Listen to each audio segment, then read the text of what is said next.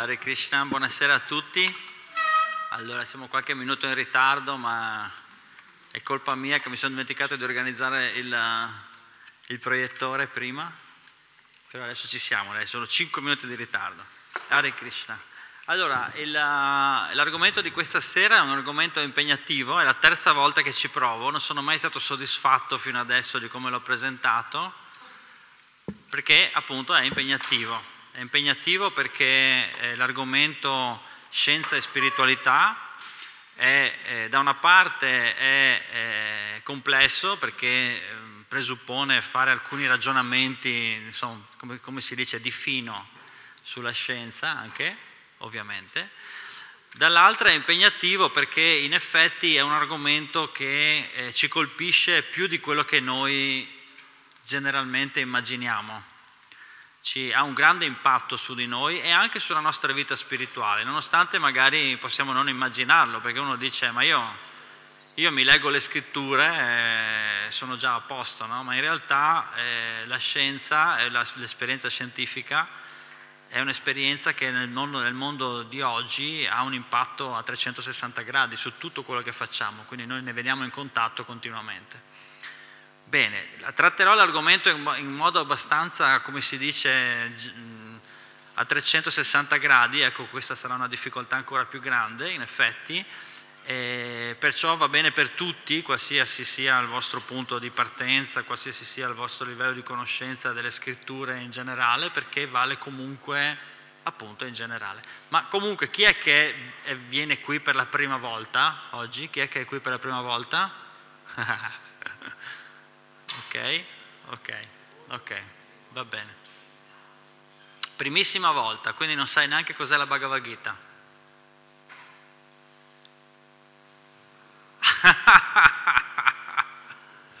va bene, ho capito, ok, ok. Allora, andiamo, partiamo. Ecco, una cosa che in pochi sanno, una cosa che in pochi sanno, vediamo quanti di voi lo, sa- lo sapevano, è che le più grandi scoperte scientifiche, le più grandi rivoluzioni scientifiche che ci sono state dall'inizio della scienza, che è Galileo Galilei, viene di solito eh, identificato come il padre della scienza moderna, no? ad oggi le più grandi scoperte e rivoluzioni scientifiche sono state fatte da credenti, quindi da persone non di fede perché andavano a messa la domenica ogni tanto, oppure a Natale, a Pasqua, ma proprio credenti che professavano in pubblico la loro fede e nei loro scritti scientifici proprio scrivevano di Dio e dell'impronta di Dio. Questi sono alcuni dei nomi, sono nomi molto significativi, nel senso che sono significativi nella storia della scienza, e sono grandissimi credenti, ferventi credenti. Sono stati, molti di loro erano, perché stiamo parlando anche di 2, 3, 400 anni fa. Galilei, li avete sentiti questi nomi, no? Galilei, Newton, Compton, Gauss, Maxwell, Volta, Marconi, Einstein, Planck, Bohr, Heisenberg, Zecchicchi, Rubbia. Tutti credenti. Perciò, se ce l'hanno fatta loro a mettere insieme la scienza e la spiritualità, che hanno fatto scoperte importanti, no? Probabilmente non è così complicato come possa sembrare, no? Perché l'idea è che sembra quasi che la scienza sta da una parte e la spiritualità sta dall'altra, no? Invece questa spaccatura ha solo un'origine storica, non ha un'origine di pensiero umano. Sempre per millenni, secondo le scritture vediche, per milioni di anni, la scienza e la spiritualità sono andate d'accordo, anzi si sono sviluppate una nell'altra e una con l'altra. Galilei, per esempio, che è il padre della scienza, è il padre della scienza perché lui cercava l'impronta di Dio. Lui, per lui eh, l'esperimento scientifico era, l'esperimento scientifico era interrogare Dio, dire ma com'è che hai fatto questo mondo? Lui quando scopriva le leggi della fisica, perché attenzione, le leggi della fisica non è che vengono create, ma vengono scoperte. Questo è interessante perché sapere come funziona una cosa non vuol dire sapere cos'è quella cosa, abbiamo solo capito come funziona. È sottile ma pregnante, importante. E lui quando scopriva che c'erano delle leggi matematiche, logiche, razionali che governavano i movimenti in questo mondo, governavano la fisica, i movimenti di questo mondo, rimaneva stupito perché diceva, ma vedi, allora non siamo nel caos, c'è un pensiero che regola il mondo e, e così intravedeva l'impronta di Dio. Perciò il padre della scienza intravedeva l'impronta di Dio in quello che faceva. Questo è molto interessante, infatti appunto come vi dicevo, eh, eh, non è il fatto che noi scopriamo delle leggi razionalmente comprensibili, che possono essere scritte con delle formule matematiche che magari sono complesse. Chi è che odiava le matematiche a scuola? Eh, non è vero che siete così pochi, sono di più, sono tutti quelli là, tutti bravi in matematica? Incredibile, la zona dei matematici, guarda, guarda, li ho beccati. Hai visto? I matematici sono, sono spiritualisti, vedi che vengono a sentire. I pochi oggi, eh, perché di solito quando faccio questa domanda in qualsiasi sala di qualsiasi tipo, tre quarti alzano la mano, hanno avuto un trauma con la matematica. Comunque, ben, ben venga, i tempi stanno cambiando. e, ehm, il fatto che noi vediamo, scopriamo che ci sono delle leggi matematiche, scientifiche, fisiche ben prevedibili in questo universo, è un'indicazione molto forte che è stata un'intelligenza a creare l'universo, no? Non è una dimostrazione, sicuramente non può essere considerata una dimostrazione questa, però insomma è un'indicazione interessante perché poteva essere caos, no? Poteva essere che la mattina mi sveglio, no? Mi sveglio la mattina, oggi il sole sorge, domani no, perché? È il teorema delle probabilità, no? Il 50% può eh, sorgere, il 50% no, perciò magari delle giornate le facciamo al buio e delle giornate invece magari continua a essere sole tutti i giorni, no? ma non lo sappiamo perché è un tiro della monetina. Dopo se consideriamo la vita di un uomo, metà giornate al buio, metà giornate col sole, giusto? Così funziona il tiro di una monetina. Perché non è così? Poteva essere, no? Quelli che dicono il caos, le teorie del caos, è tutto casuale, tutto viene dal caso, perché non è così? No? Monetine che si lanciano. Eh, diceva, Einstein diceva Dio non gioca a dadi. Poi questa affermazione viene usata molto da, da chi vuole dimostrare che Dio non esiste, no? Viene usata molto così, infatti viene considerato che mo, alcuni pensano che Einstein fosse un impersonalista, eh, che, che, che lui pensava che Dio fossero le leggi della fisica. Vabbè, comunque adesso affronteremo ancora. Invece no, ci sono delle leggi che governano molto precisamente la natura, anzi, più la studiamo, quindi oggi con queste mole di dati che abbiamo, microscopi potentissimi, acceleratori di particelle potentissimi, telescopi sempre più potenti, più studiamo e più scopriamo che ci sono delle leggi pazzesche che fanno, che fanno proprio venire, venire l'entusiasmo per Dio. Perché scopriamo che non è così casuale, tutto buttato là, invece dietro troviamo lo spazio per il libero arbitrio nella matematica è difficile da pensare perché uno pensa matematica 1 più 1 uguale a 2, ma la matematica non è solo 1 più 1 uguale a 2, ci sono tanti tipi di matematica. Il pensiero umano si è evoluto e ha trovato nuovi modi di esprimere il mondo attraverso la matematica, attraverso qualcosa che sia più o meno prevedibile. Eh, abbiamo scoperto un universo che il libero arbitrio ci sta bene dentro, ma come mai proprio il libero arbitrio che viene teorizzato nella Bibbia, nel Corano nella, e ovviamente nei Veda. No? Siamo qui, siamo in un tempio Hare Krishna, eh, le scritture vediche parlano del libero, libero arbitrio, è un, è un, paradigma fondamentale, è un assioma della coscienza di Krishna, no? libero arbitrio. Vale, guarda caso, studiando, studiando, studiando, abbiamo scoperto con la meccanica quantistica che il libero arbitrio ci sta. Ma pensa, però questi qua lo dicevano già 50.000 anni fa, capito? Com'è? Non è una prova dell'esistenza di Dio, ma è una bella indicazione anche questa, mi sembra. Quindi nella storia della fisica, della matematica, continuamente ci sono gli atei per presa posizione che vogliono dimostrare che non serve Dio per creare l'universo e c'è sempre uno che viene dopo di loro che dimostra che la loro teoria è sbagliata, che ce n'è un'altra dove Dio ci sta benissimo. Ogni volta è così, continuamente. Adesso vi leggerò anche un passo da un libro che ho letto da poco. Prima di arrivare là, però, volevo farvi un po' eh, annoiare con, uh, un, tre definizioni, perché noi un, un, problema, allora, un problema è questo, questo, in questa argomentazione ci sono gli scienziati che pensano di essere Dio da una parte, dall'altra parte ci sono gli spiritualisti che pensano di essere scienziati e quindi fanno confusione. Quindi ci tenevo oggi a darvi uno strumento per capire che cos'è scientifico, perché se no uno dice ah è scientifico quello che credo io che sia vero, no? Allora io penso che sia vero così, allora dico ah, è scientifico. No, no. Quando diciamo scientifico diciamo una cosa ben precisa. In particolare questa è un'argomentazione che ho, che, che ho, preso da Zicchichi nelle sue conferenze pubbliche, lo usa spesso, questo qua, Zicchichi sapete uno, anche lui è un credente, no? È cattolico, però insomma porta sempre questo discorso. Ci sono tre tipi di sicurezza scientifica. Il primo tipo di sicurezza scientifica è l'esperimento ripetibile. Questo l'avete sicuramente sentito anche a scuola, no? Galilei cosa ha detto? Ha detto se una cosa è scientifica, se io la posso ripetere l'esperimento e trovare gli stessi risultati. Se io faccio l'esperimento nelle stesse condizioni, devo trovare gli stessi risultati. Vedete qui c'è il pendolo, lui ha cominciato così, infatti Zichichi dice lui ha dato dignità ai sassi, perché lui prendeva delle pietre, no? e, e, le faceva dondolare con un filo e ha scoperto che c'erano le leggi nel pendolo, ci sono due o tre leggi che regolano il moto del pendolo. Poi ha cominciato a far rotolare i sassi giù da un piano inclinato e ha visto che queste qui, anche qua c'era una legge, e sono tutte quelle lì che vi hanno messo quattro in fisica, tutte quelle cose là, quelle leggi lì, no? Allora, cosa succede? Succede che se io voglio verificare la, la, la legge del rotolamento su un piano inclinato, prendo il mio bel sasso, il mio bel piano inclinato, mi metto nelle stesse condizioni, faccio le misure del tempo e trovo gli stessi dati di Galilei nel 1600. Non è che oggi è diverso il dato, rimane sempre quello.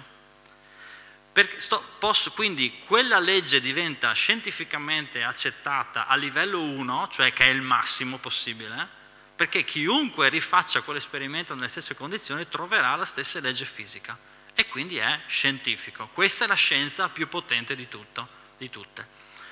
Quando oggi sentiamo parlare di scienza, ormai c'è poco di questo. Perché quello che c'era da scoprire sulla meccanica, sul moto dei corpi, sulla fisica, eh, diciamo, classica cosiddetta, praticamente è stato fatto tutto, insomma, cioè quello che ci serviva l'abbiamo fatto, tutto il resto va in altri campi che sono, per esempio, nell'esperimento non ripetibile. No? Questo è il classico esempio di questo, dell'esperimento non ripetibile, che è un secondo livello, è meno sicuro, diciamo, è una scienza meno sicura. Per esempio l'astronomia, aspetta che io sono, ho fatto l'astronomo, sono stato dottorato in astronomia, l'ho fatto a Padova, la mia scienza è meno sicura, perché? Semplicemente perché non posso prendere una stella e metterla in un laboratorio e fare gli esperimenti. Oppure come si forma una galassia. Beh, non posso fare 10.000 volte la formazione di una galassia e vedere come si forma, quindi studiare tutta la dinamica di come si crea una nuova galassia, una nuova stella. O figurarsi un Big Bang, eh, scusate, no, non il Big Bang, scusate, un buco nero. Non posso mettere un buco nero là e vederlo, guardarlo, non posso farlo.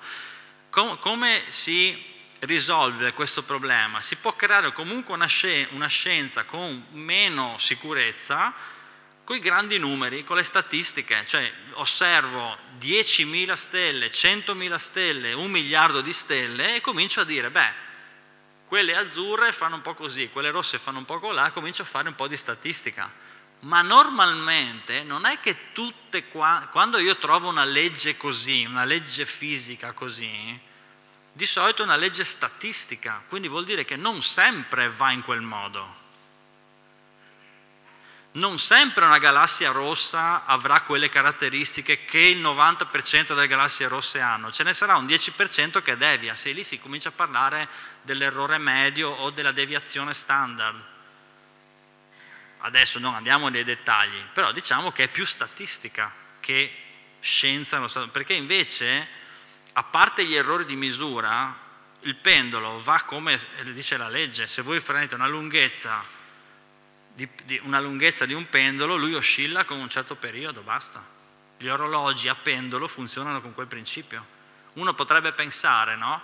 Dice, ma se io metto una cosa più pesante sotto, avete presente l'orologio a pendolo? Infatti, l'avete presente, no? i nostri nonni ce l'avevano. Uno potrebbe pensare, ma se io sotto ci metto un, peso doppio, va più veloce? La... Va più veloce se lo metto più grosso il peso sotto? No, va uguale. Questa è una legge del pendolo, non dipende dalla massa del sasso, il suo periodo, dipende invece dalla lunghezza. Se io lo sposto su e giù, infatti se vi ricordate, quel peso aveva la possibilità di essere spostato in su o in giù in base a come lo spostavo, cambiavo il periodo del tempo e aggiustavo l'orologio. Se andava troppo avanti lo tiravo in su, se andava troppo, se, scusate, se andava troppo veloce lo tiravo in su, se andava troppo lento lo tiravo in giù e potevo calibrare in modo che non rimanesse l'orologio indietro e in avanti. Okay? Quella è una legge sicura, invece questa qui no. C'è una probabilità. Peggio ancora se andiamo negli eventi che succedono una volta sola, l'origine dell'universo, il Big Bang oppure la scomparsa di un oggetto nell'orizzonte degli eventi di un buco nero. Sono eventi unici che vengono captati una volta sola, l'evento del Big Bang, oppure il, sapete cos'è l'esplosione cambriana? Ho messo il nome difficile apposta perché volevo fare quello che sa, capito come, no? Io lo so, ma voi non lo sapete, nessuno lo sa, vero? Solo io lo so. Cioè, capito che roba? ovviamente scherzo. L'esplosione cambriana è praticamente gli archeologi vedono, no? Avete presente i trilobiti cosa sono? Quando ci sono i trilobiti e i, come si chiamano, I, mm, gli nautilus, il classico, quando voi eh, vi hanno fatto vedere una, un fossile, era o un trilobite, che sono quelli là un po' piatti, ovali, no? con le zampine così, giusto? Oppure ci sono i Nautilus che sono i conchigliozzi, no? che li trovate dentro.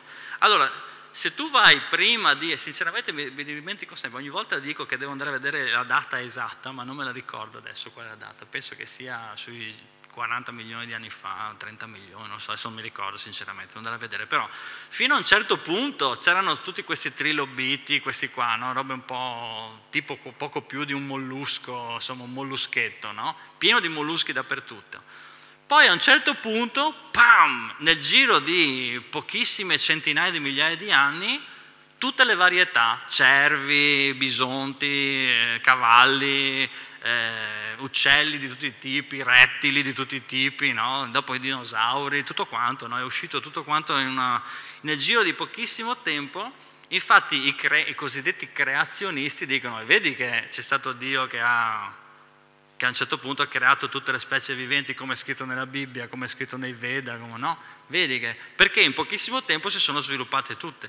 Anche quello lì, come fai a dimostrare, a fare una scienza su quello? È difficilissimo perché è un evento unico, almeno sul nostro pianeta è unico. Quindi possiamo fare tante teorie e infatti tanti scienziati fanno tante teorie proprio su queste cose qua, come la teoria dell'evoluzione, per esempio, no? Che è basata, che è molto poco scientifica. Questo l'abbiamo già detto. Qual è il punto che voglio portare adesso alla vostra attenzione? Abbiamo visto che ci può essere l'eccesso scienziato e l'eccesso anche spiritualista che dice cos'è la scienza. Perché se dico che è scientifico, devo capire dove sta in quella scala lì dei tre, no? E se uno scienziato mi dice guarda che il sasso cade giù con quella velocità, non è che io gli dico guarda che io ho letto nel capitolo 7 della Bhagavad Gita che cade con un'altra velocità. Perché ho sentito un devoto che mi ha detto questo, che mi ha detto quell'altro, che invece questa legge qui è sbagliata. Cioè è un po' una perdita di tempo, o ti metti a fare tu lo scienziato, oppure è meglio se canti bene i giri la mattina e ti concentri là. Perché bisogna stare attenti a non interferire uno con l'altro. E questo è un punto. L'altro punto qual è? Che, quindi questo è il concetto no? di attenzione agli estremi. L'altro punto è cosa? Il pregiudizio. Perché io non posso fondare la mia spiritualità sul pregiudizio che Dio esiste o no, così come non posso fondare la mia non spiritualità sulla base del pregiudizio che Dio non esiste. Ecco perché gli spiritualisti, i maestri spirituali di tutta la tradizione vedica parlano di fede. Shraddha è la parola sanscrita. La fede non è che me la invento, cioè non è che adesso mi prendo, ce l'hai un chilo e mezzo di fede che l'ho finita? non è che me la invento, che me la impongo mentalmente o eh, dogmaticamente la fede, non è un dogma la fede, la fede è uno strumento che io sviluppo attraverso la pratica, attraverso lo studio delle scritture, la compagnia dei devoti, il maestro spirituale, questo ci spiegano i Veda. No?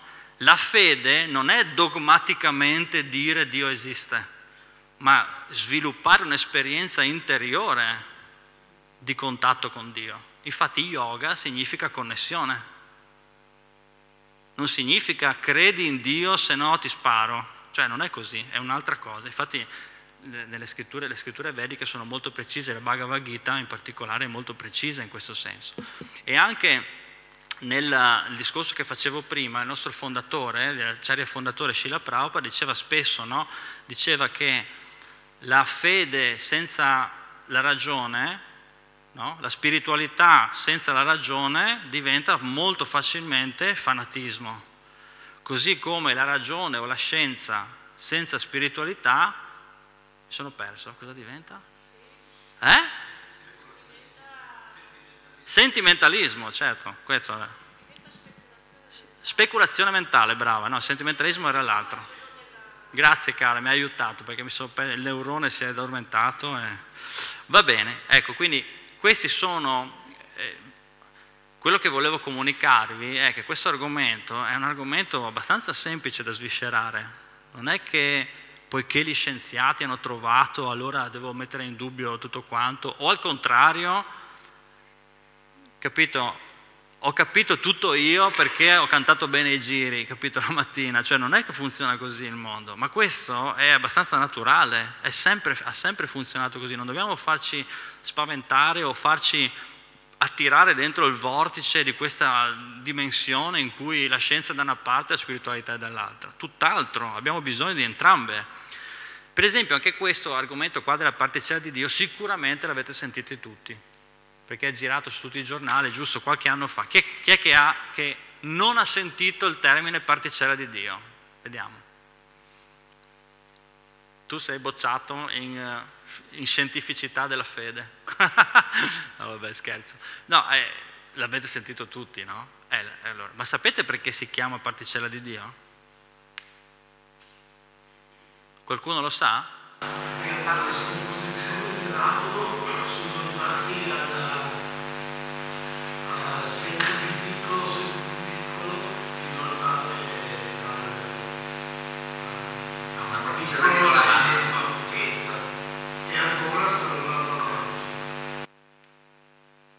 questo mi dispiace dirti, ma è sbagliato. eh sì, è sbagliato questo punto qua.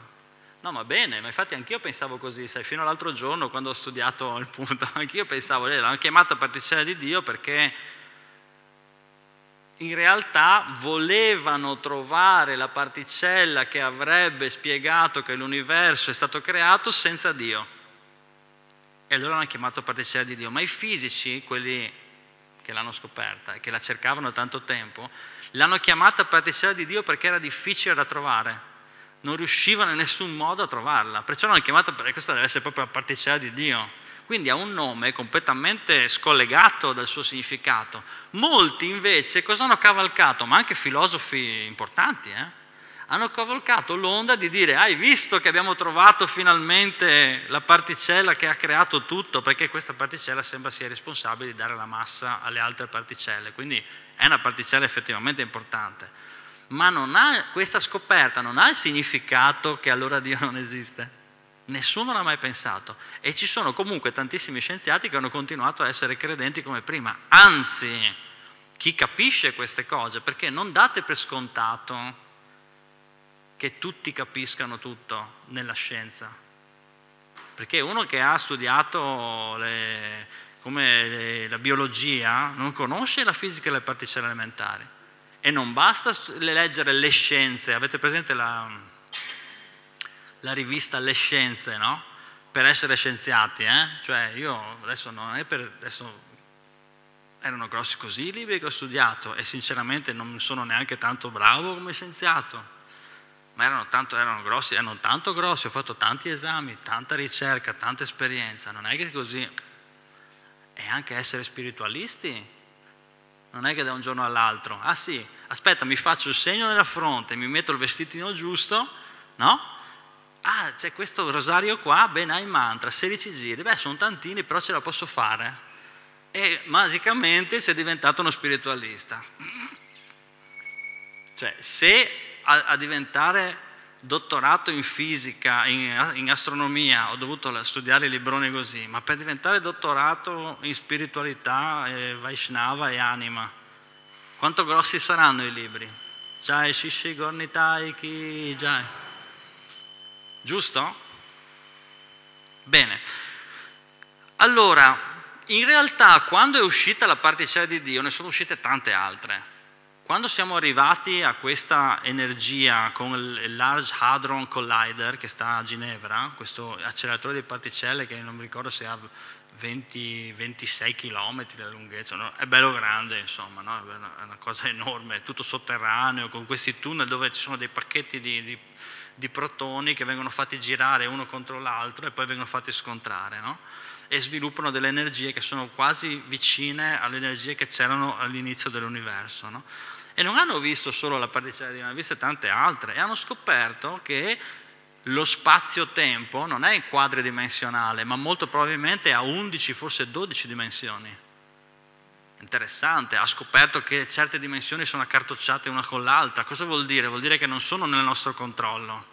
Quasi quasi avessimo visto che eh, ci sono delle dimensioni spirituali che noi non possiamo controllare con la fisica.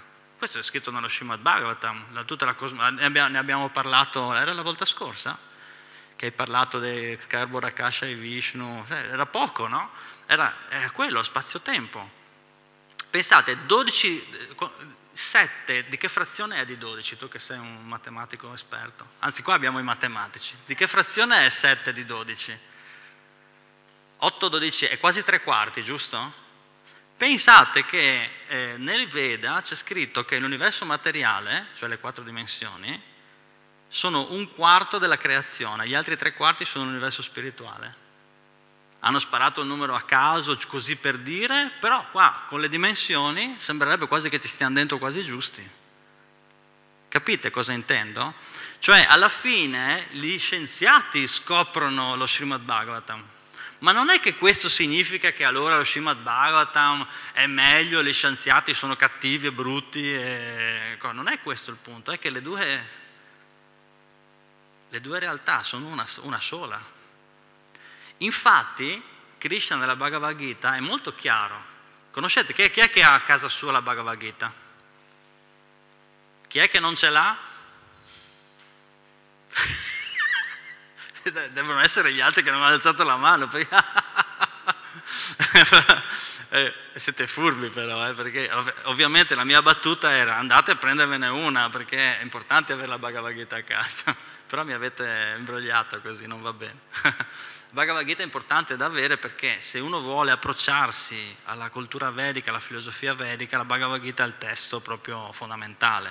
Poi siamo fortunati perché abbiamo anche la, le spiegazioni di Sua Divina Grazia Bhaicharanavinda e Bhaktivedanta Swami Prabhupada che ci dà la visione Vaishnava, quindi monoteistica, quindi Vaishnava da credenti della Bhagavad Gita, no? in senso pieno, molto interessante. Quindi se non ce l'avete procuratevela. Capitolo 10, verso 10, a colui che è costantemente assorto nel mio servizio d'amore, do l'intelligenza per venire a me. Buddhi Yoga. La Buddhi è la ragione. La ragione è la scienza. La ragione è quell'attività che noi facciamo di ricerca scientifica, in poche parole. La chiamiamo scienza oggi, ma è sempre stata Buddhi. Questo testo è stato scritto circa 5.000 anni fa, ma è stato tramandato di generazione in generazione tra maestro e discepolo per chi nessuno sa neanche per quanto tempo. No? Queste conoscenze c'erano già non è che Krishna ha detto a colui che mi serve con amore e devozione, gli do il fanatismo per pensare solo a me. Gli do la, eh, i paraocchi così non vede nient'altro se non eh, il japa. Ha detto, gli do buddhi, l'intelligenza per venire a me. Dando credito a che cosa? Al mondo materiale anche. Il mondo materiale non è brutto e cattivo e lo vogliamo cancellare Dobbiamo capire quali sono le dinamiche che spiritualmente ci fanno male nel mondo materiale e raggiungere di nuovo la nostra sorgente, yoga, yukta. No? Infatti Krishna alla Bhagavad Gita fa vedere diversi, diversi, sentieri, ma alla fine dice che è la bhakti. Infatti qui in questo verso, oltre a buddhi yoga, qual è la parola chiave fondamentale secondo voi? Il servizio, con amore e devozione. Quella è l'altra parola chiave. Quindi buddhi, yoga e bhakti. È, quella è la parola chiave. Allora Krishna sta dicendo, se tu mi ami, se tu ti dedichi veramente a me, io ti do l'intelligenza per venire. Perciò il processo è l'amore, non è la scienza, ma non è neanche la fede cieca, la fede ottusa, il fanatismo. Nessuna di queste due, sono due estremi. Quindi sembrerebbe che Krishna ci dice bhakti, Bhakti è la sintesi tra scienza e spiritualità e ce lo dice qui. Però è interessante che appunto in questo verso molto significativo Krishna dice ti do l'intelligenza, no? Invece andiamo a vedere cosa fa, cosa fanno. Allora ho preso Stephen Hawking un po' perché ho letto un suo libro da poco, apposta, volevo un po' informarmi, no? ma poi perché Stephen Hawking, lo sapete, adesso è morto, è quel, è quel um, scienziato che stava in carrozzina, tetraplegico, che ha fatto scoperte pazzesche, proprio un, cerve- un cervellone. Eh? Ha avuto una vita un po' sfortunata fisicamente, però diciamo che intellettualmente ha, avuto, ha, avuto tanti, um, tanti, um, ha raggiunto tanti traguardi importanti. No? Quindi prendo il suo esempio perché lui è considerato un po' come il simbolo del ricercatore ateo che per tutta la vita voleva dimostrare che non serve Dio per creare l'universo. Okay? Quindi per lui era un pregiudizio, semplicemente a lui non andava bene. Vediamo cosa dice, manca poco sapremo tutto. Io uso il termine Dio in senso impersonale, e già questo Guru Charan Prabhu non gli va bene. Come faceva Einstein, non va bene neanche a noi, no? Come faceva Einstein, ma è sbagliato, non è vero, Einstein aveva tutta un'altra idea. Per indicare le leggi di natura, ovviamente lui se lo usa, ognuno tira acqua al suo mulino, come si dice, no? In un certo senso magari lui lo diceva così, ma non è proprio, proprio, propriamente vero. Comunque, a parte questo, perciò da questo punto di vista, conoscere la mente di Dio significa conoscere le leggi di natura. Quindi parte da un presupposto completamente strano, inventato, per raggiungere una conclusione interessante, tutto sommato. No? Se io con la ragione, con la scienza, no? studio la natura, capisco la mente di Dio, visto che è Dio che ha creato l'universo, se io me lo studio capisco un po' Dio, no? no? Dopo lui cos'è che vuole fare? Lui vuole conoscere tutta la mente di Dio. In pratica cosa vuole fare allora? Non ho sentito. No, no, non ho sentito veramente. Cosa avete detto? Vuole sostituirsi a Dio, vuole diventare Dio, vuole essere Dio. Se, perché se tu vuoi sapere tutta la mente di Dio, giusto? Automaticamente sei Dio. Ecco l'inganno. Pensate un po', nelle scritture vediche è proprio detto che il principio della caduta è quando noi vogliamo, invece che essere servitori di Dio, e servitori in senso buono, amanti di Dio, am, am, bhakti, bhakti yoga, servizio devozionale, l'ha tradotto Shila Prabhupada, no? amore uguale servizio è un'equazione fondamentale. Nel Veda c'è scritto che, eh, in modo più volte, ma i maestri spirituali, la parampara, tutti lo dicono sempre, che il principio della caduta, cioè il peccato originale, è volersi mettere al posto di Dio. Eccolo qua. Perciò, presupposti sbagliati, conclusione interessante, bella, perché secondo me è bello. Cioè, io mi guardo un bel tramonto e dico, mamma mia, Krishna, come hai fatto a fare questa cosa qua? No? Cioè, è pazzesco, dipinti. Ieri sera era meraviglioso, stavo là nel, nel, nel boschetto, scendeva il sole, si è, si è, dipinto tutto di un rosso meraviglioso. Ho detto qua ci vorrebbe qualche artista che lo copia, ma è difficile proprio, sono dei, dei, dei panorami, non riesci a riprodurli veramente, no? Solo Krishna può fare queste cose. Vabbè, andiamo avanti, sentiamo cosa dice. La mia predizione è che entro la fine di questo secolo arriveremo a conoscere la mente di Dio. Niente, è morto, ma nessuno è riuscito ancora. Vedremo più avanti se riusciremo. È la sua predizione, però uno scienziato non fa mai predizioni a vanvera. Anch'io posso dire, eh, prevedo che entro la fine di quest'anno scoppierà la terza guerra mondiale. Io personalmente sono passato attraverso 11 fini del mondo, le ho contate. 50, ho 51 anni quest'anno, ho fatto già 11 fini del mondo. Quelli che prevedevano, ah tra l'altro, aspetta, 11 fini del mondo e innumerevoli cose meravigliose che dovevano succedere, particolari con UFO che scendevano da tutte le parti, dove... anche il 2022 doveva essere un anno che a novembre, non mi ricordo se era novembre o settembre, Infatti mi piace perché... Eh? Eccolo là, vedi che c'era la data. Cioè, doveva succedere che tutto l'universo si... Dopo questi qua che prevedono tutte queste cose spariscono, non li senti più, non ti vengono a spiegare perché non è successo, oppure ti dicono è successo, ma tu non sei stato capace di vederlo. Ok, ecco, questo non è scientifico tanto, insomma, scientifico è quando io ho dei dati, faccio delle analisi secondo degli schemi matematici che sono precisi ma possono dare anche risultati imprecisi, li applico e dico ok, davanti a noi abbiamo questi tre scenari, questo è il più probabile, questo meno questo meno. Secondo me questo è quello giusto. Allora non è un secondo me, me lo sono inventato oggi che secondo me è così, no? Ho fatto uno studio e mi è uscito così non va bene fare previsioni a caso, lo scienziato non si sbilancia mai così.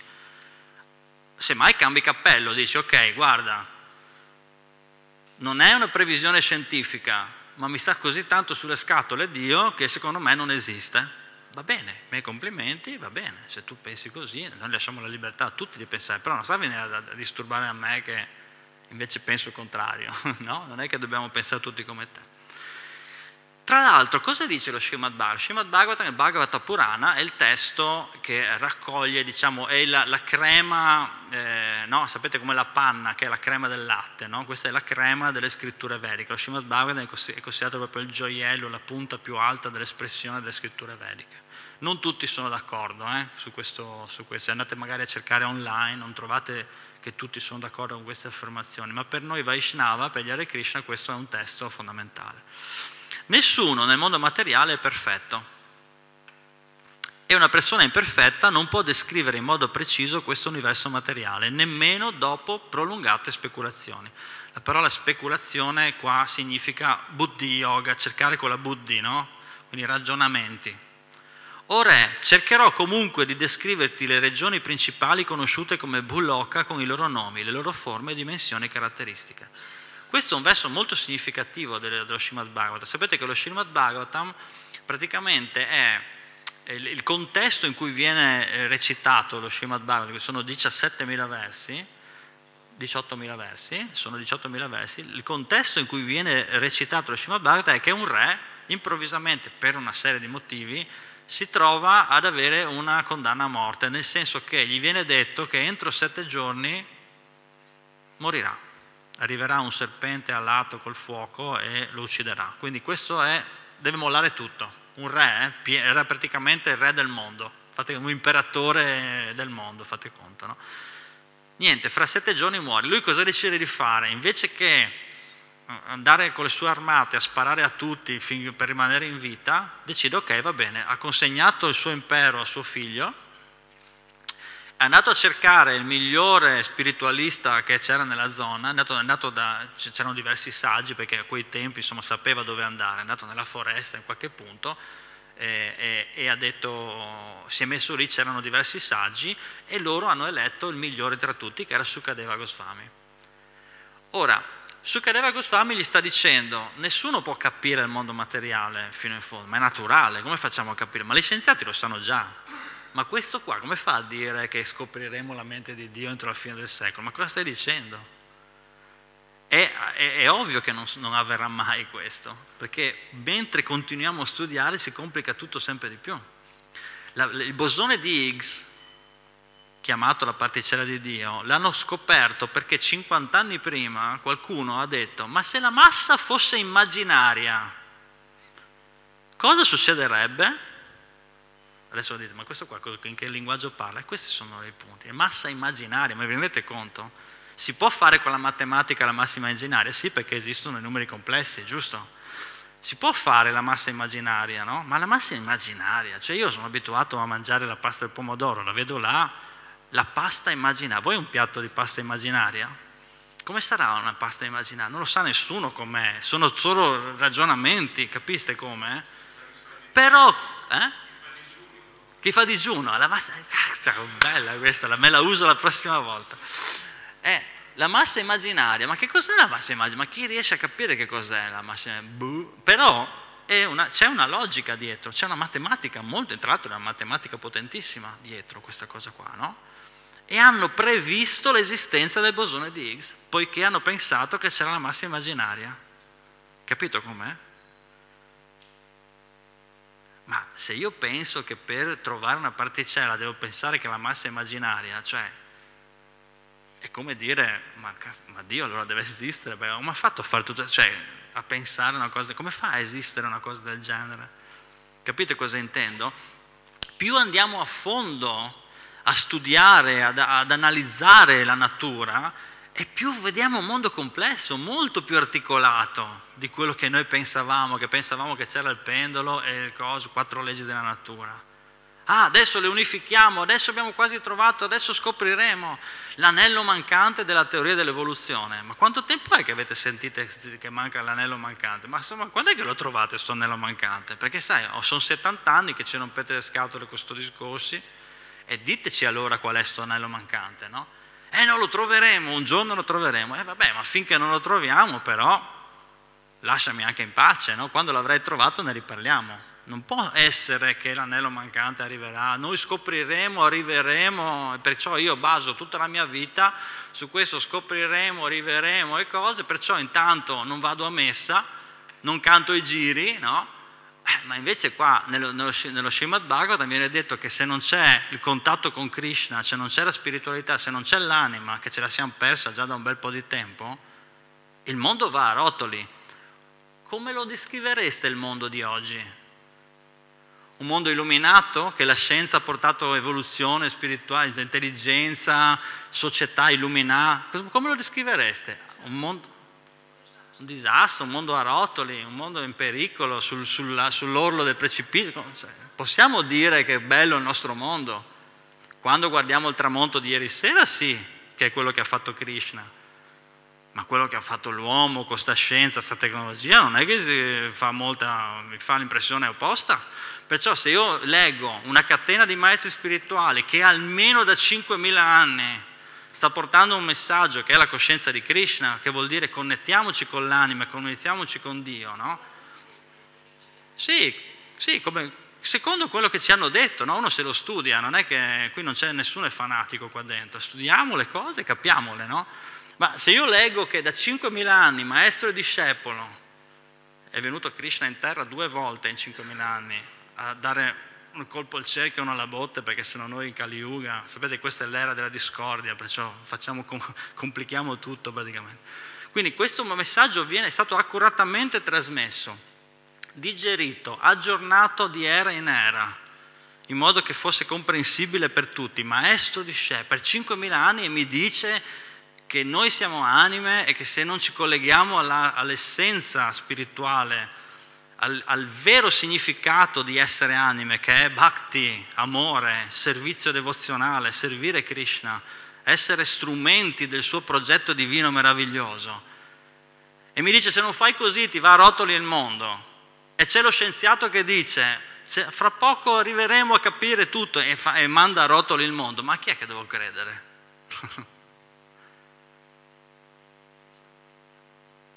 È una domanda che sembra quasi retorica. Il problema non è il metodo scientifico, cioè qua non stiamo discutendo ma è giusta la scienza, ma la scienza si può, ma allora connettere con la spiritualità. Non è quello il problema, il problema è il pregiudizio, il problema è la nostra il nostro intelletto completamente disorientato e condizionato dalla natura materiale, nel senso brutto del termine. I guna, le passioni, cosa che diceva Battiato? Battiato diceva dovrei cambiare l'oggetto dei miei desideri, che tendeva, dovrei desiderare più lo spirito, no? Bravo, era l'altra frase che volevo citare. Vedo che le sapete. Ecco,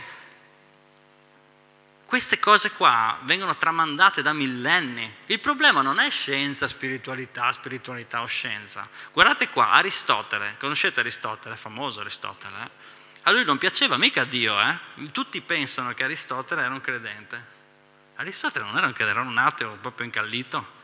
Lui ha inventato la sua filosofia proprio del motore immobile, era, non era Dio, il motore immobile era senza Dio, infatti lui diceva L'universo non ha inizio, eterno è meglio di creato, meglio senza creatore. Per lui l'universo non aveva inizio, infatti tutte le diatribe nei millenni con le varie inquisizioni e cose erano basate su queste cose, su, su queste teorie qua che erano di un ateo, cioè i cristiani hanno preso la scienza di un ateo. Il sistema aristotelico tolemaico non era fatto da, cre- da credenti, se Tolomeo ci aveva messo un po' del suo, ma la logica aristotelica non è fa- stata fatta da un devoto. La scienza poi nel mille, quindi questo 350 a.C., giusto per darvi un po' di, di, di punti, no? La scienza dimostra il contrario con le scoperte di Hubble, 1929 d.C. Quindi uno direbbe, allora Dio esiste? No, non è vero e lo vedremo fra poco. Mi seguite, no? Lui dice non serve creatore perché l'universo è eterno. Arriva un altro e ti dice no, l'universo non è eterno. Cioè la scienza, scusate, la scienza, la ragione buddhi yoga va bene, che se la applichiamo bene scopriamo Dio a ogni passo gli scienziati credenti e fanno tante scoperte scientifiche perché loro scoprono Dio a ogni passo, per loro è una meditazione su Dio. È l'unica meditazione? No. È un tipo di meditazione? Sì, va bene. Qual è il problema? Mi piace studiare Dio, in sanscrito potremmo identificarlo come un ghiani, un ghiana io, un ghiani, capito? Uno che gli piace proprio pensare, studiare, approfondire. Io l'ho mollato perché a un certo punto mi mancava il fiato. Ho pensato che scavare buche in campagna mi serviva, infatti mi serve. Vabbè, comunque questo qui è un altro, un altro punto. Però insomma voglio dire, la buddhi non è che la buttiamo via, anche perché Krishna le ha dato molta dignità. Se tu mi servi con amore e devozione, io ti do a buddhi per venire a me. E infatti, se uno è credente e usa la scienza per cercare Dio, lo trova praticamente in ogni angolo, ogni angolo, continuamente. Il, il fatto è che, come dicevo prima, se noi abbiamo la mente... Allora, qual è il problema vero? Il problema vero è che qualche, qualche, abbiamo combinato qualcosa. Noi cristiani lo chiamano il peccato originale, noi lo chiamiamo l'invidia verso Dio, più o meno. Okay? Qualcosa abbiamo combinato, ci ritroviamo molto confusi. Se noi andiamo ad analizzare veramente la nostra vita, vediamo che siamo passati da una confusione all'altra. Perché questo? Per questo Battiato cantava vorrei, eh, vorrei liberarmi dall'incubo delle passioni, emanciparmi dall'incubo delle passioni, perché è un incubo. Nella Bhagavad Gita è descritto, ma anche nello Srimad Bhagavatam molto nei dettagli, ma anche i nostri acciari, Shila Prabhupada spiegava praticamente continuamente, tutte le spiegazioni sue parla di questo. Oppure Rupa Goswami nel Netra delle Devozioni, che è il manuale del Bhakti Yoga. No? che la passione, questi guna inferiori, passione e ignoranza, quindi, da cui la parola passioni, no? che non sono le passioni, ah che bello mi piace fare questa cosa qua, sono appassionato di yoga, sono appassionato di musica, non è quello, le passioni sono quelle brucianti, quando, quando vi viene una voglia e non riuscite a resistere, sono sempre legate a una forma di dipendenza, infatti di solito l'esempio che si fa è la sigaretta, che è chi fuma lo sa benissimo che non può fare a meno di fumare.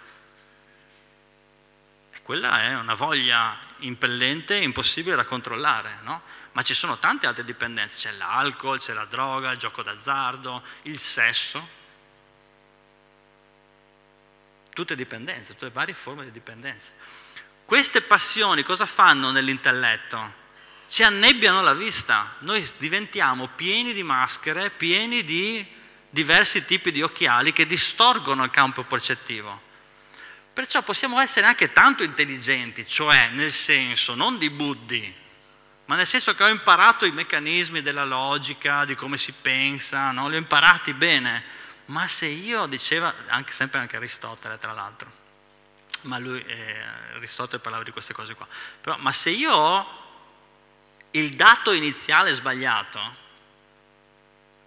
se io ho i sensi che hanno un problema, perciò invece di vedere verde vedo rosso,